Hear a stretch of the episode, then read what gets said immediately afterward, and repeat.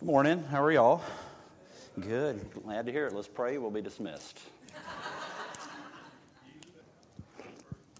so, uh, yeah, it is. But uh, I was thinking while the uh, song was going on, I don't. Uh, I know some Justin makes jokes all the time, and he says, "Well, I'm speaking and you're singing. You look down there like you're just like, what was the word you used exactly? Disgusted. Yes, that was the word. And uh, that. What do you mean? Yes. Good night. This side of the room is on restriction. But uh, uh, I don't mean to look that way. I don't know. Maybe I've got some kind of like, I don't know. While the music's going on, I just, I'm usually, there's stuff going through my mind constantly. You know what I mean? That's the way that it works for me. Usually, while Justin's preaching, I'm just fact checking him on Google most of the time. You know, it's like, no, that's not true. No, that's not right. No, he made that up. No, actually, he stole that from me. You know, that's what I'm doing the whole time. I email him afterwards and tell him of all the corrections he needs to make because pastors love it when you do that.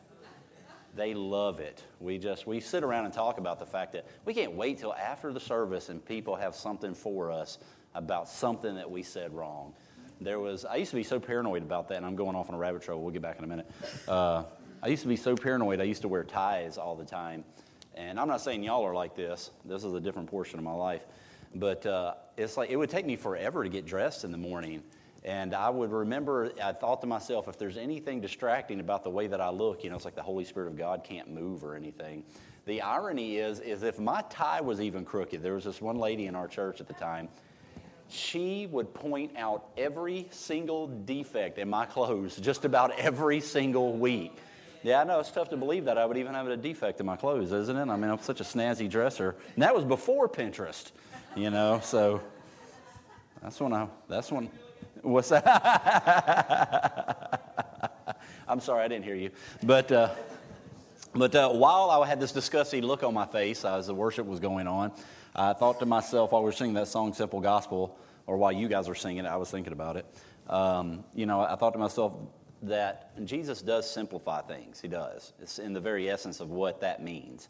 Uh, life is a complicated thing, but Jesus is not complicated. Uh, Jesus is really the only relationship you have that has no complication, drama, effect, string, or anything attached to it. Um, you know, you may have some really good, healthy ones, but there's always, you know, something uh, either with my, ourselves or the other person, something's always going on. You know, I mean, something comes up, things get kind of, you know, dicey every now and again. It's never like that with Christ.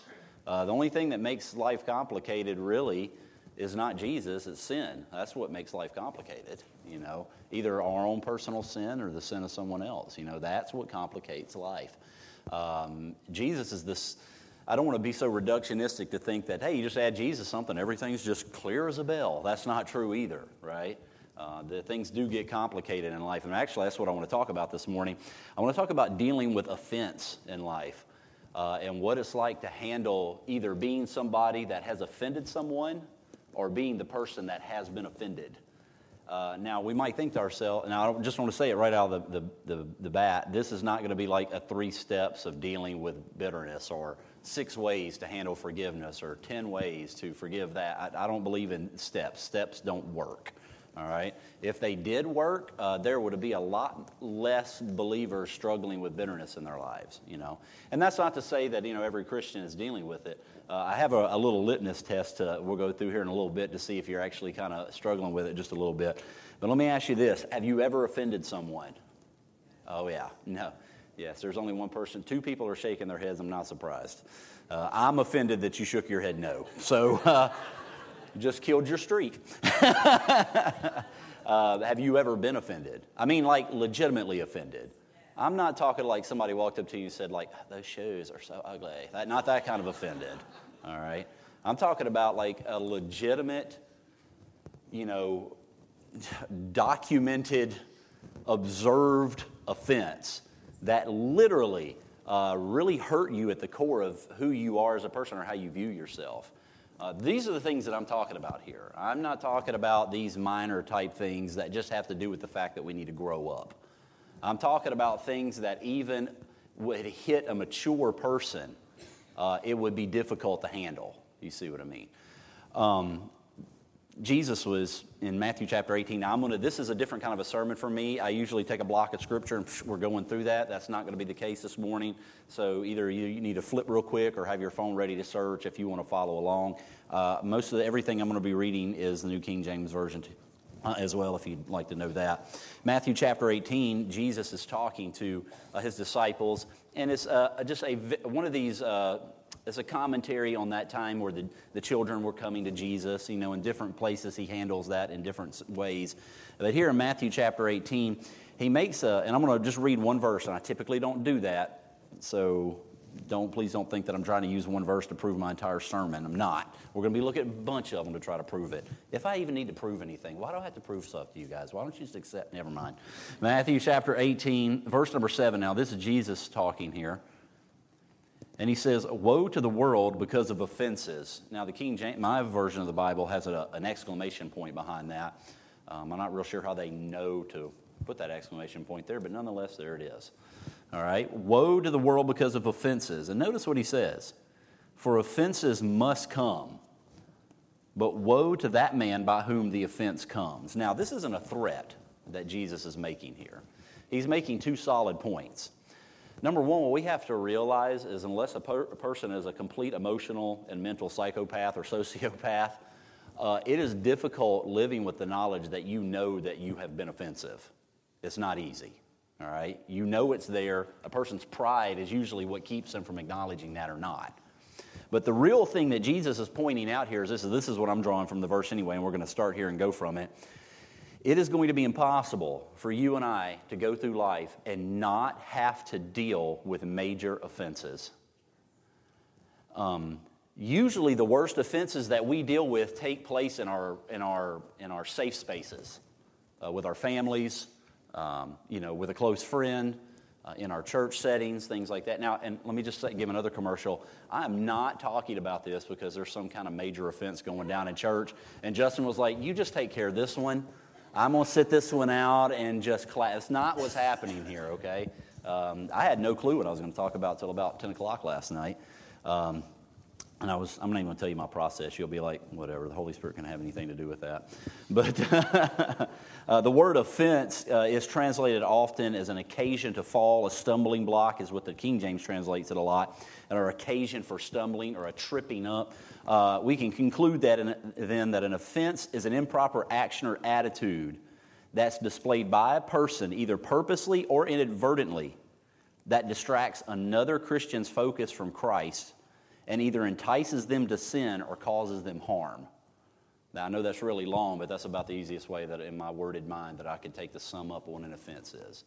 It's something that either we do or someone has done to us, something that we say, something just a, it can be sometimes a vibe we give off. Because we're spiritual creatures, we pick up on other people's quote unquote vibes, don't we? You can just tell when somebody doesn't like you and they've never said a word to you, right, Daniel? I mean, uh, you can pick that up, right? You're picking it up? Okay, good. So we can pick those things up, right? We, we can sense it when it's going on. We can sense when there is something between us and another person, can't we? You may not even, sometimes you can't quite put your finger on it, but you know something's there. And it bothers you, doesn't it? That's because we're created as relational beings to not have to live with those divides if we can do anything about it. Now, there are some people that are just incorrigible and they don't want to be reconciled about anything. It's kind of like they find their personal self worth and how many people don't like them. You know what I mean? That's, this, that's the, the Facebook meme. I don't care who gets mad. This is the truth. And whatever follows after that is probably the most ridiculous thing you've ever heard. You know what I mean? Uh, there's no virtue in saying, I don't care what people think. If we don't care what people think, in essence, what we're saying is we don't love people because we want to we want the other person to know that they're loved. So for us to turn around and say we don't care what they think we, they think what we're saying is, is i don't care if they experience love for me or not. I don't care about that. It's actually a pretty harsh statement to say. And so when jesus is talking here and he talks about woe unto those that cause offenses i've found that through my, my years particularly in church life if i can put it that way air quotes which is my favorite thing to do is air quotes. I'm really good at it. And um, you're supposed to say amen to that. I mean, I'm good at air. Thank you. Good night. You see that? Was like boom, casual, just like it was normal. Anyways, I've noticed in church life, a lot of offense goes down and it's inadvertent. We don't really mean for it to happen. This is a true story. A number of years ago, uh, when I was still pastoring in Utah, there was this lady in our church, and she was shopping at the Walmart. And uh, she was standing in the aisle somewhere, and a fella come walking down the aisle in a rush and uh, kind of buzzed her. You know, there's always that person in the Walmart and in the, the Walmart parking lot that just kind of feels like the entire aisle is theirs. You know what I mean? It's like they're shopping right in the middle. I'm not saying she did this, I'm just saying there's always that person. Or when you're walking to your car, you, you don't walk right in the middle of the lane, all right? You walk, anyway, I'm, I'm digressing. Anyway, she was in the line of the aisle at the Walmarts. And uh, so this guy came buzzing up past her. When he did, he accidentally stepped on the side of her foot. And he, he didn't notice it, or at least he acted like it didn't happen, you know. Stepped on her foot. She lost her balance, fell against uh, the, the, the shelf there, caught herself, and twisted her ankle, tore a ligament, and broke a small bone in her foot. The dude never even turned around. He was just like, he was like, see, that's probably the way I shop too. You know, I'm like, cheese, boom, I'm going straight to the cheese, you know. Or actually, it's bacon and eggs. I eat so many bacon and eggs, it's ridiculous. And uh, so, uh, Ron Swanson. Anyways, so he was, she fell down, hurt her foot, had to wear a, a, boot, one of those like uh, air boots on her foot for like four months. Never, the dude never even blinked. He never balked. He just kept going. He never even turned around. Now, we can say, well, it was a mild accident, but I don't know how you step on a person's foot, knock onto the, aisle, on, onto the shelf, and they fall and break their foot, and you don't know what's happening. Interesting, there's a Bible verse about that. it's Hebrews chapter 10, verse 24. Uh, it says, And let us consider one another to provoke, un, uh, to provoke one another unto love and good works. The, the key to that verse isn't the love and the good works, really. The key to that verse in the original languages and the way that it's structured is the phrase consider one another. You see, a lot of the times where the most offense goes down is because we're not actively considering another. Uh, it can come out in neglect by the way of just simply putting people out of our mind. It can be steamrolling and bulldozing people. Um, I mean, I know that has been a habit of mine in the past of just being like, all right, I have a goal and we're going to go to that goal. And you can either be like drugged behind on the bumper uh, or you can go with me, but we're going to get to that goal. And inadvertently, you know, we do, we offend people or I offend people. God says that we are to consider to fully observe others. So, we, as a individual believers and as a body of Christ, if we're the ones that uh, are, have a habit of offending or the ones that have been offended, properly understanding how God wants you and I to nurture relationship is how to handle offense. There's no steps to it, you know. If I offend Francis, I can't go, okay, Francis, this is step number one, and you and I uh, making things right. I mean, it would feel so genuine, wouldn't it? You'd be like, oh, great, buddy, I love step one. Let's move to step number two, you know. Sounds like some kind of weird like counseling session or something like that. So how do you handle offense? Well, the first thing is this, and we've read it in Matthew chapter 18, verse number 7. Maybe this is pe- the pessimist in me or not, but I think it can help you if you hold on for just a second. Just expect it to happen. All right? I'm not saying walk around in just anticipation, but when it does happen, when there's offenses that you have to deal with, don't be floored that it just went down. It's part of interacting with people. It's just part of it. From your kids to your spouse to your boss, and it's always the boss's fault. We can blame him for so much stuff. He says, offenses must come. Have you noticed that we don't live in heaven? Have you noticed that yet? I mean, our bodies aren't there. I know that we're seated with Christ, and I know that you can give me the theological answer as to how that might be only half right. But the fact of the matter is, tomorrow when I walk into Atria Senior Living, I am not walking down a street of gold, nor do I hear angelic beings singing around me, all right? I do not. I hear the air conditioner's broken on the third floor. There's a toilet stopped up, and in heaven there won't be toilets that stop up. You can you could flush tree trunks like a, a wood chipper down the toilets in heaven. All right. I mean, th- there'll be no need for any of that stuff in heaven. It's going to be a great day. All right. It's going to the things that excite me. Thank, amen. Thank you. Thank you. I hear that. Amen. uh, we're going to do something offensive. Uh, I'm, I know that I can be offensive. One of my personality, I have three spiritual gifts. Uh, what's wrong with three? You just make me have more or less? Well, you're like, three, all right, you have three. Sure, you do. Wait till you hear them and you'll agree. Number one, sarcasm. All right. Number two, eating. All right. That is a spiritual gift. All right. Uh, number three, I'm grumpy. All right. That's just, I'm just being honest with you. Have you ever seen that movie, Christopher Robin? Have you guys seen that? Eeyore is my spirit animal. I love that guy in that movie, man. He was the best character. He was cracking me up, man. I was like, identify my brother. That's what I was like the whole time. and I know that's not a spiritual gift, all right? Don't text me later and tell me it's. Actually, do. That would be really great. I could use that for a sermon illustration later. But over in Psalms 119 uh, and 165, you've probably heard this verse before. It says, Great peace uh, excuse me, I'm reading it wrong. Great peace have those who love your law, and nothing causes them to stumble. Now, I'm not saying that your deep love for the book of Leviticus is going to help you not be offended, all right? It might. I mean, you might be able to memorize what a heave offering is and just have a rock solid spiritual status in life, you know what I mean? So I don't want you to think that I'm saying go back to the old Pentateuch and man, just love the Pentateuch and then all of a sudden you're going to be good non offendable. No, really, what David's saying here is our connection not only our mental, but our, also our emotional connection to the truth is what's going to safeguard us from offense.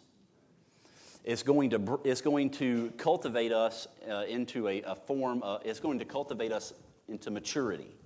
Uh, we're going to be able to look at things in light of what's true more quickly, not as, I'm not, and this is, I want to be very, very careful not to make it sound like this is formulated. We're going, the more we grow uh, and more we mature, not only spiritually, but just physically as, as human beings, the less quickly we are to act off our emotions in certain things. Um, when I, I learned that the hard way with pastoring. When I pastored, man, it was very much, a, it was a personal affront to me quite a bit.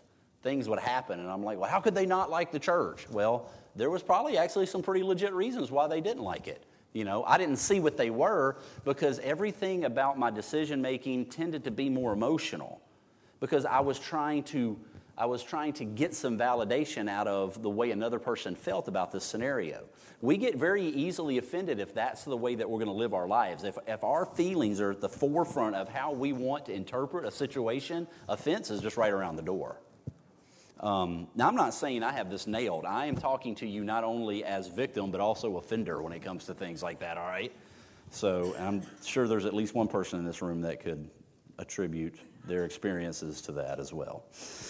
So, which is one reason why I didn't want to talk about this this morning. But I muscled my way through because hopefully that person is understanding the things.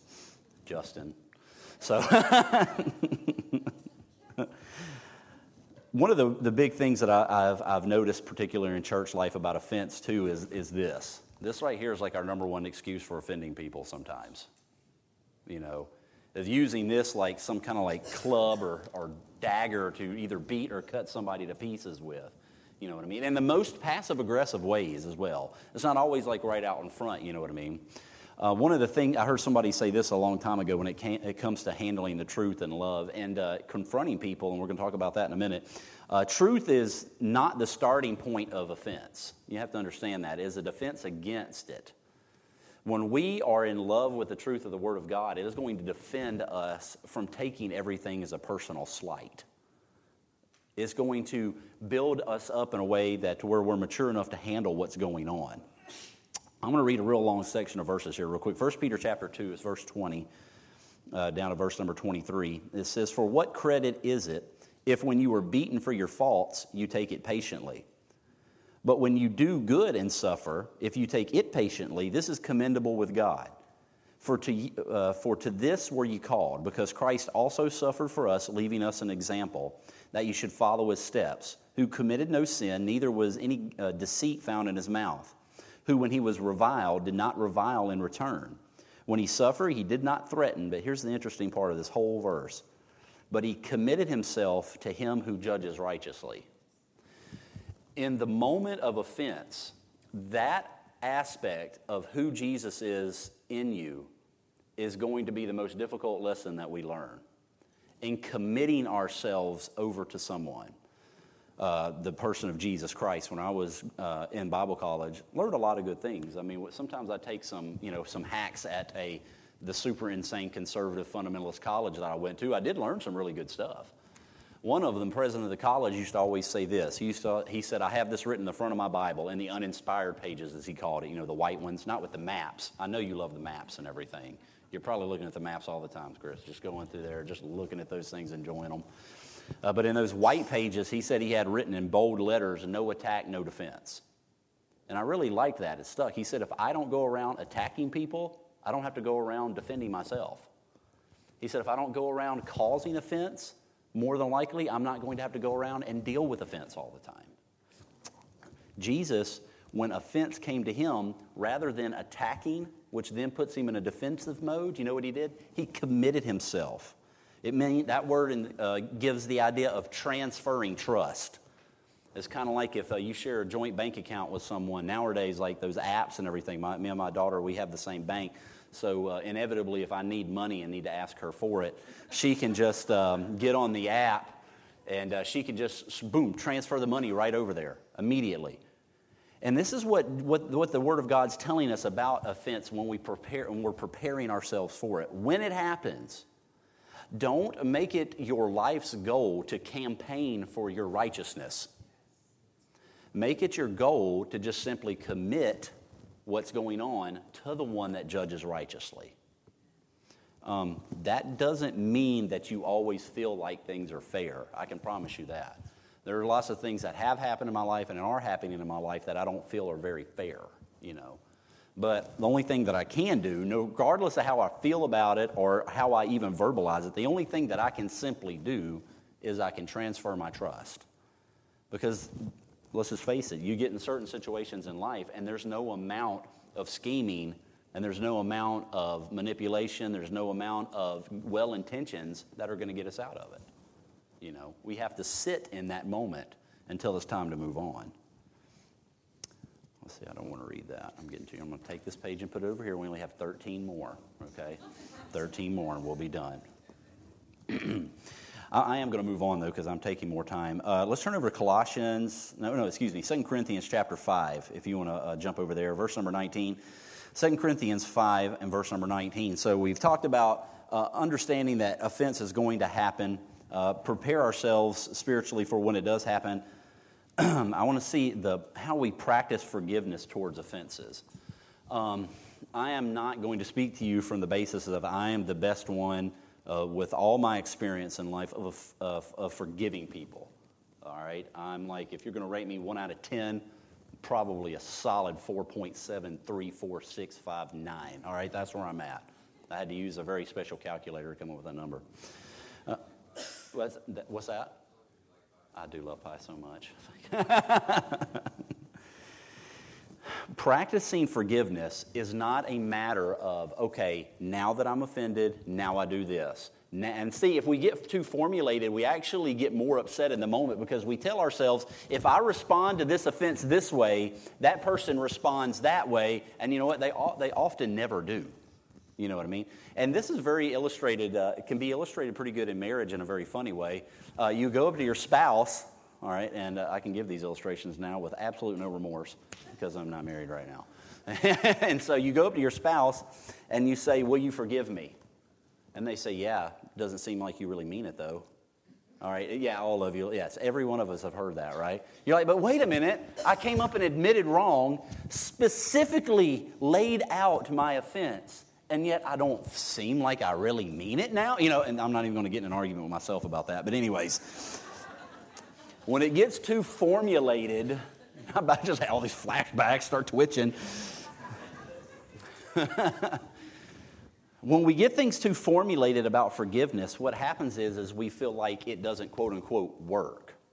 Do you understand that forgiveness is just as much for you as it is for the other person? Forgiveness is going to affect, uh, forgiveness is for the other person regardless of they ever even accept it or not. Now, the gospel teaches this, teaches us this. 2 Corinthians chapter 5, look at verse number 19 with me. And this is kind of picking up in the middle of a thought. It says that God was in Christ, reconciling the world to himself, not imputing their trespasses to them, and has committed to us the word of reconciliation. Now then, we are ambassadors for Christ, as though God were pleading through us. We implore you on Christ's behalf, be reconciled to God. So here's a question, here's a test. I hope you studied. All right, here it is. There's only two things to choose, so you got a good, pretty good chance. All right. When did God provide forgiveness for you? Was it A, when you received Christ, or was it B, before you were saved at the cross? Which one? All right, who thinks it was A, when you received Christ? You can raise your hand if you're brave enough. If not, you don't have to. Or who thinks it was B, when you got on the cross? B. Okay, good. Good. You guys are so smart, you all pass. All right? Must have been to a really good uh, community Bible college somewhere. You're right, it was B.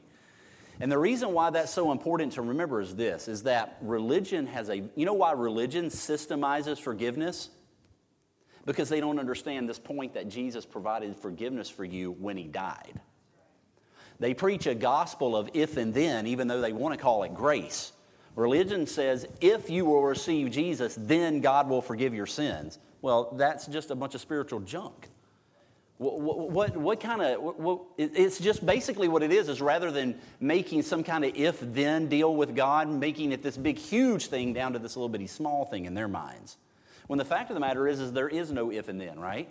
Salvation was provided for all, reconciliation was granted for all at the moment that Jesus died on the cross.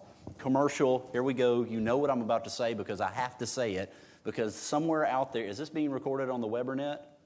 Oh, gosh.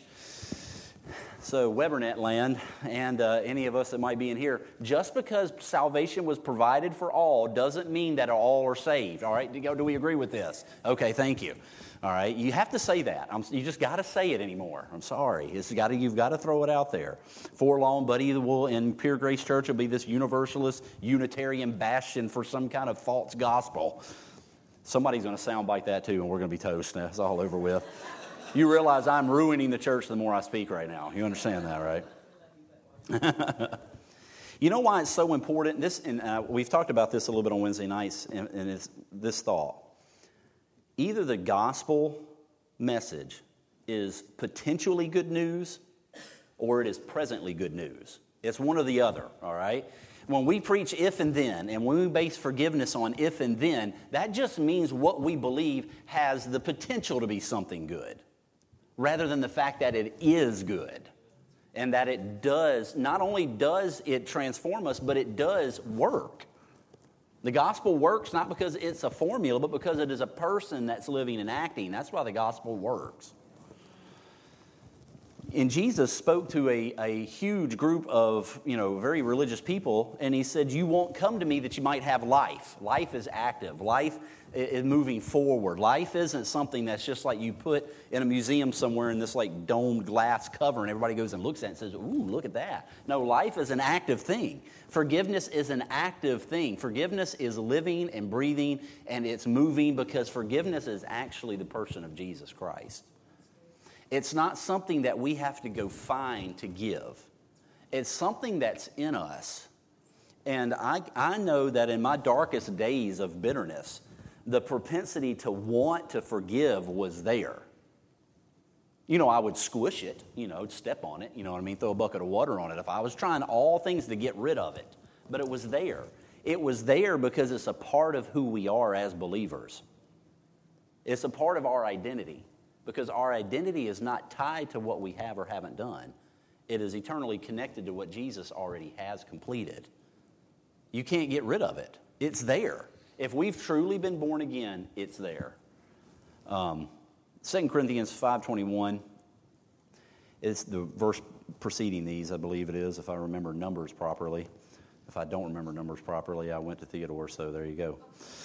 Sorry, it's not my fault. for he made him to be sin for us. Now get this.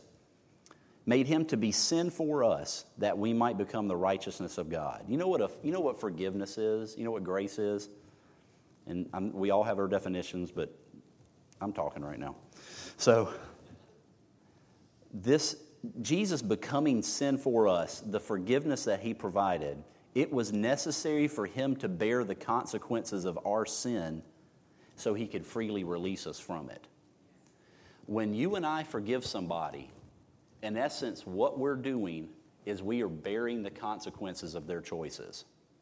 We're saying, even though you did that, and even though, yes, it did cause me pain, I'm choosing to carry that burden of offense because I would rather release you than, per, than to let the offense break the relationship.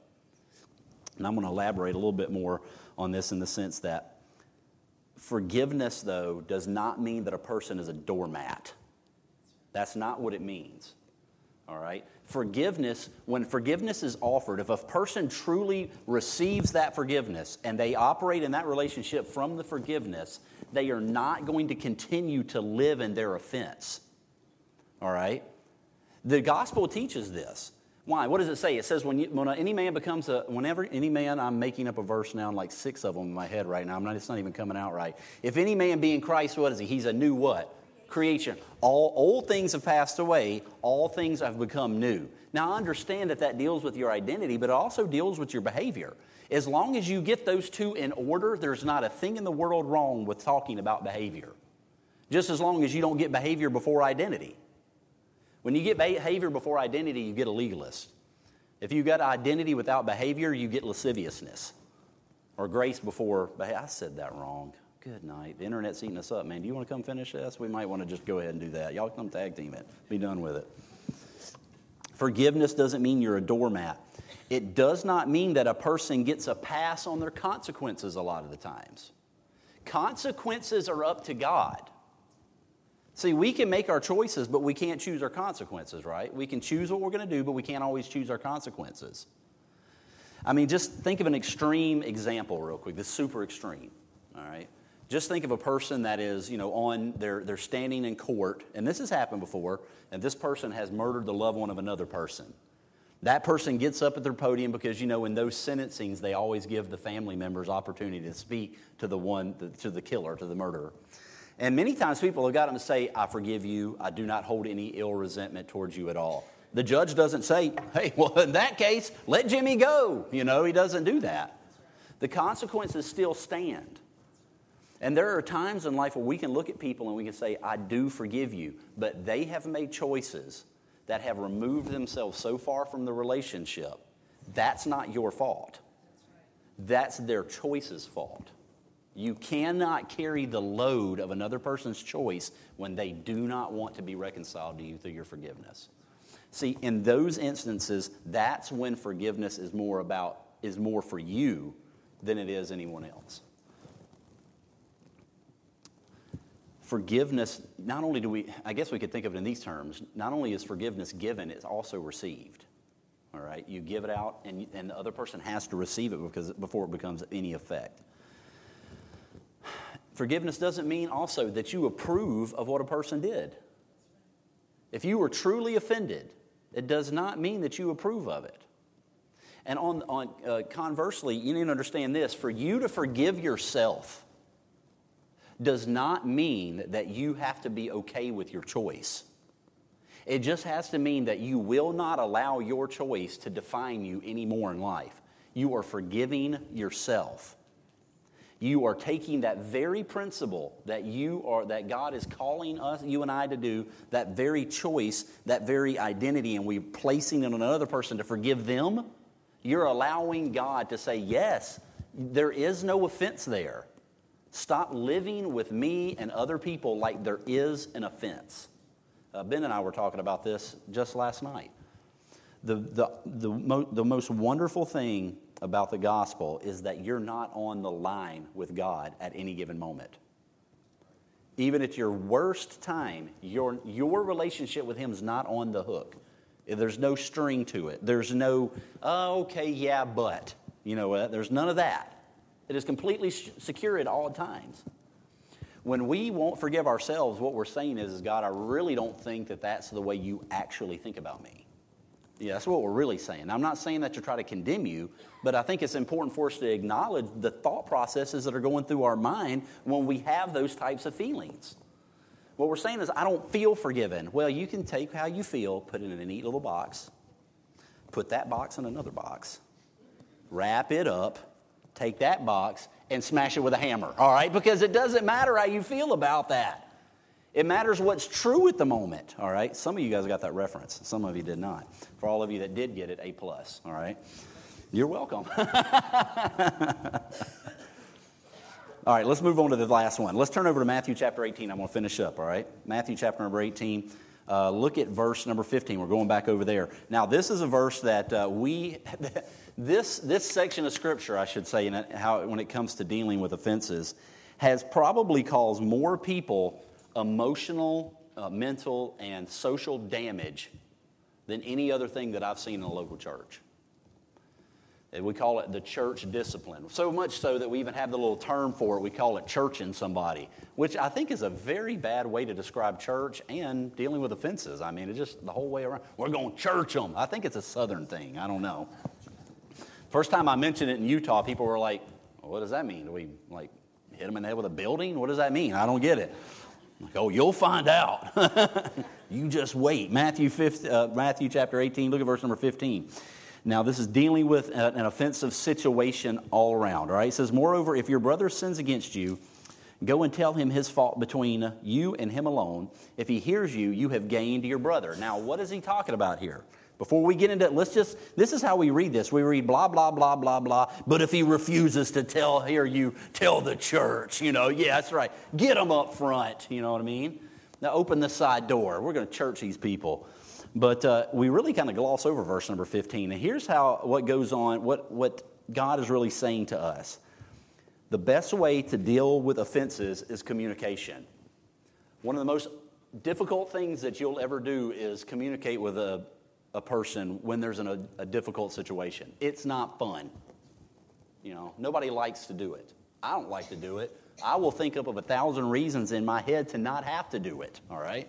Oh, it's not that big of a deal. Oh, they'll get over it. Oh, they said hi to me. Everything must be fine. No, you can sense it. There's something there. You want to know how, uh, this is very interesting too. I heard uh, John Eldredge talk about this when it comes to uh, being offended by a person and still not wanting to reach out to that person to try to figure things out. Sometimes, let me give you the illustration, I'm going to give you the commercial. You can tell if you're struggling with letting something go with a person when you have that imaginary argument in your head that you always win with them. You know what I'm talking about? I do my best arguing after the argument. Dude, I'm so good at it. I'm like, if this ever happens again, I'm like, letter A, letter B, drop this bomb, boom, it's over. By the end of the conversation in my head, whoever I'm arguing with is just broken down before me in total repentance, you know, declaring my righteousness before me. You know what I mean? You know that conversation I'm talking about. That one where you replay it in your head and you're like, man, or even if maybe you, heaven forbid you win the argument Oh, good night. I mean, that's like Super Bowl material right there. Like three months later, you're still, yeah, it was good. You know, if we have, we can tell we're struggling in a relationship like that if we keep that conversation rolling in our mind when that person comes up. It's just always scrolling through there, you know. Um, so, what, is he, what does Jesus talk about doing? He talks about going uh, to your brother. Now, let me give you a somewhat, I don't know if I'd call this passive aggressive or not but I'm warning you, so I guess it doesn't count. Okay, so here it is. This is what the verse doesn't say. Now, I'm saying, that, I'm saying this not for Justin's sake or Ben's sake or anybody's sake. I'm saying this because I used to be a pastor, and I used to say it when I pastored, so that gets me off the hook when I say this, all right? So here you go. Now you're like, ooh, what is he going to say? It's really probably not that big of a deal once I say it. Uh, this verse doesn't say, moreover, if your brother sins against you, go and tell uh, go and tell his fault between you and the pastor, and the pastor shall mediate the problems between you and he so that you might gain your brother. That's not what it says. It says, you go talk to the person. It doesn't say go drag a third mediating party in all the now sometimes as you go down in these verses you'll see that there's some mediation. But when an offense officially occurs between you and another part, it doesn't even have to be at church. It can be at work. It can be in any of those scenarios. Instead of dragging our uh, an army of people in behind us that we have rallied together to validate how offended we really are, why don't we just go to the person that's really offended us? Why don't we talk about that? Now, if you're willing to let it go, that's one thing, all right? And the commercial to that is this is if the person, I'm just going to go ahead and tell you this because this happened to me one time when I was in Bible college. If the person doesn't know you're offended at them, don't go and tell them. I had somebody come up to me at college one day, like towards my senior year, and they're like, man, all these years ago, I had no clue. Everything was fine for years in my mind. Everything was good. They came up to me and was like, You said something in class one day that really made me not like you for years, and I just want you to forgive me. I was like, uh, Oh, okay, uh, you're forgiven? I, I, I, didn't even know you were upset. You know what I mean? If, the, if there's, don't go and create a problem, is what I'm saying, if there isn't an issue. But if you know that there is a clear, definitive issue, there's a clear, definitive break in relationship, what did Jesus do? When there was a clear break in relationship in the garden, what did Jesus do? He went to, the, he went to Adam, didn't he? He went in the middle of the broken relationship and said, Adam, where are you at, man? You know, he knew where he was. What did Jesus do when the entire world had a, just had spun out of control? It says that he came into his own, didn't he? You see, what the gospel teaches us about offense is this is that your relationship with people are bigger than the way we feel about the relationships. We, are the situation, excuse me, they're bigger than that. God is not interested in assigning blame. He's not interested. He's interested in repairing relationships. Even when you're the offender, God is not interested in, in making you feel guilty. That's not his, what he's doing. He's not going to restore the relationship by making one party feel guilty and the other party feel, you know, have like this pity party. He's not going to do that. He's going to work, the Holy Spirit of God is going to work inside the believer to form an attitude of restoration. That's what the Holy Spirit's going to want. I find it interesting that in this verse that Jesus appeals to the identity of the person because he says, if your brother offends you, go and talk to him. And when you work it out, what have you gained? You've gained your brother. You see that? He appeals to our identity. He doesn't say, go talk, you know, he says, your brother. The relation is there. In Hebrews 13, 1, it says, let brotherly love continue. You know why it says let it continue? Because there's times where the pause button gets hit. you know, he says, let it keep going. Romans 12 and verse 10 be kindly and affectionate to one another with brotherly love and honor, preferring one above the other. 1 Thessalonians 4 9.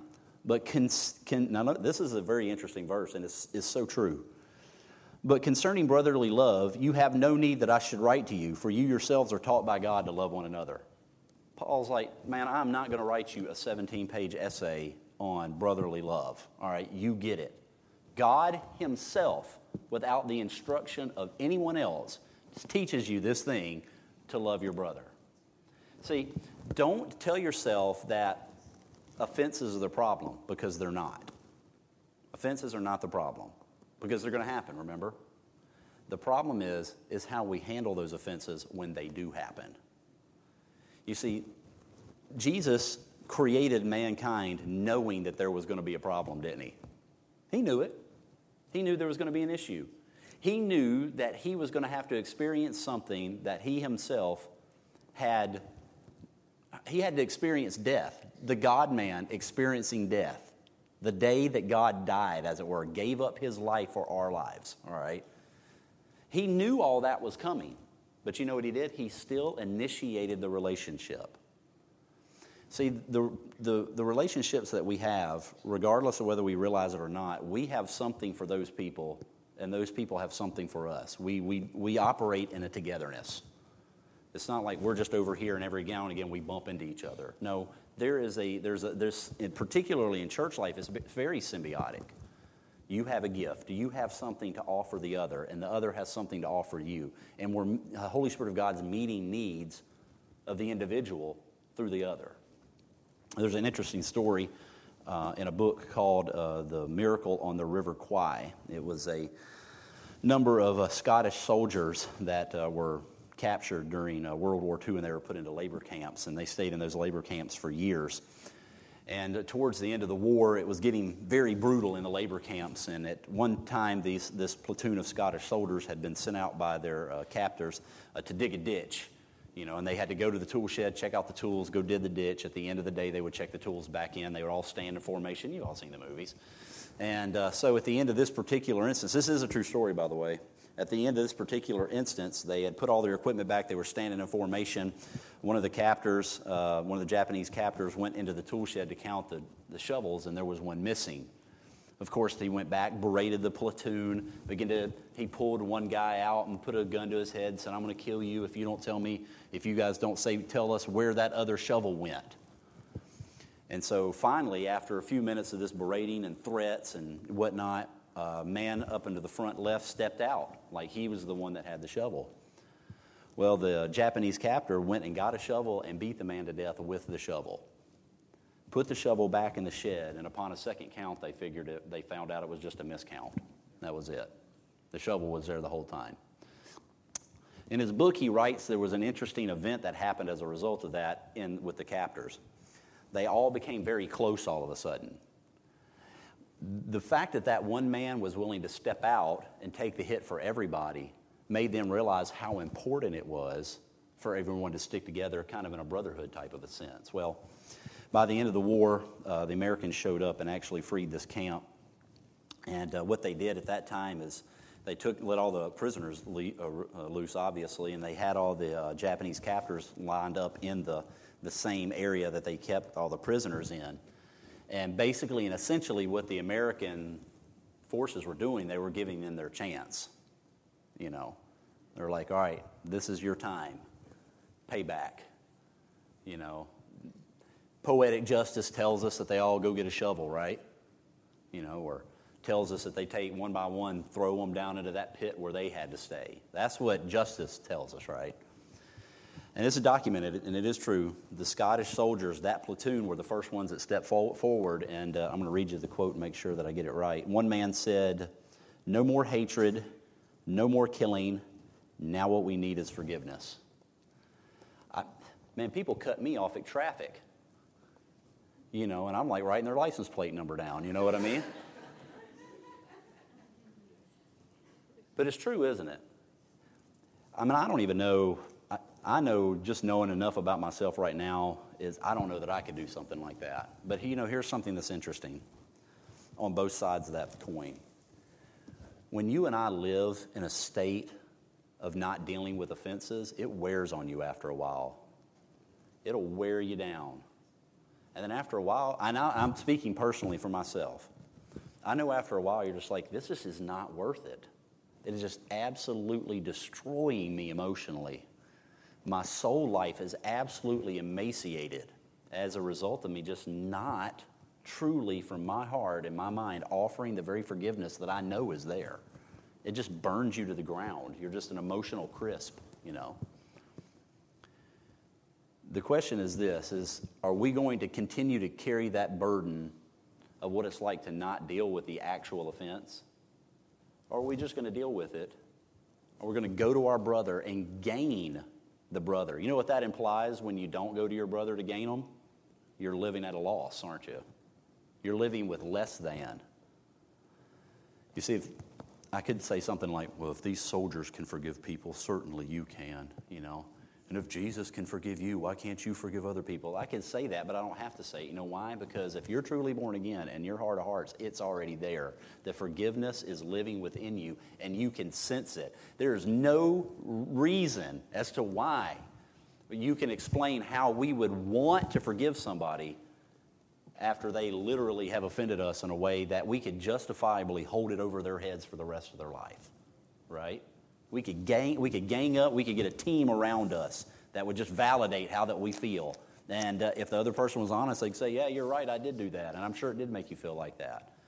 But you see, the gospel teaches us, teaches us this that the offering of forgiveness comes from who we are as believers. It's not something that we have to go find, it's something that's already inside of you and I because of the person of Jesus Christ. Hopefully, that made a lot of sense to you. Hopefully, it helped you. It uh, looking over it again, and kind of it helped me, particularly the part when I read my note about that, the running argument in my mind.